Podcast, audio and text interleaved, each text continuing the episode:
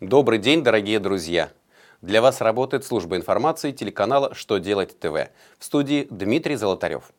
В этом выпуске вы узнаете, нужно ли вести раздельный учет при начислении доходов по векселю, кто должен вносить плату за негативное воздействие на окружающую среду, как туристам будут компенсировать потери от банкротства турфирм. Итак, о самом главном и по порядку.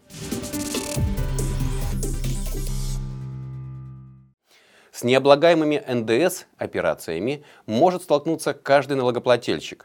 Для этого достаточно выдать заем под проценты. А будет ли считаться необлагаемой операцией начисление процентов по приобретенному векселю? Почему это так важно знать? Дело в том, что налогоплательщик, осуществляющий облагаемые и необлагаемые НДС операции, должен вести раздельный учет входного НДС – по так называемым общехозяйственным расходам НДС распределяется в соответствующей пропорции. Часть принимается к вычету, а часть включается в расходы. По общему правилу она рассчитывается пропорционально выручке, облагаемой и необлагаемой НДС.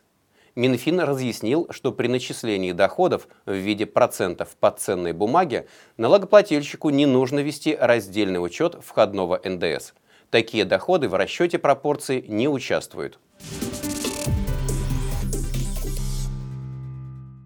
В конце августа Росприроднадзор открыл справочную службу, на которую стало приходить много обращений по вопросам внесения платежей за негативное воздействие на окружающую среду. Выделив наиболее популярные вопросы, ведомство подготовило сообщение, в котором по сути изложило, кто и почему должен вносить указанные платежи. В частности, отмечается, что платить за размещаемые отходы должен их собственник, который вправе передать это право собственности кому-либо другому. Вопрос о том, кто может считаться собственником отходов арендатора, может быть урегулирован в договоре аренды. Особо подчеркнуто, что в законодательстве нет норм, которые освобождали бы от платы за негативное воздействие на окружающую среду. Его требования должны соблюдать все – и предприниматели, и юрлица, в том числе относящиеся к малому и среднему бизнесу, а также организации бюджетной сферы. Минкультуры подготовила законопроект по созданию страхового фонда с целью защиты туристов от банкротства турфирм. Ведомство предлагает формировать его за счет ежегодных взносов операторов, продающих зарубежные туры. Фонд будет выплачивать компенсации в случаях, когда страховка не полностью покрывает потери туристов. Размер взносов, по мнению Минкультуры, следует устанавливать, ориентируясь на годовой оборот турфирмы. Так, если он составляет не более 250 миллионов рублей, то взнос будет равен 300 тысячам рублей.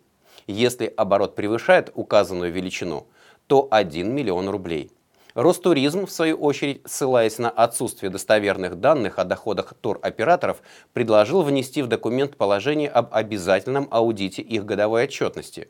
Некоторые эксперты туристической отрасли полагают, что взносы в новый фонд многие компании могут не осилить. На этом у меня вся информация. Я благодарю вас за внимание и до новых встреч!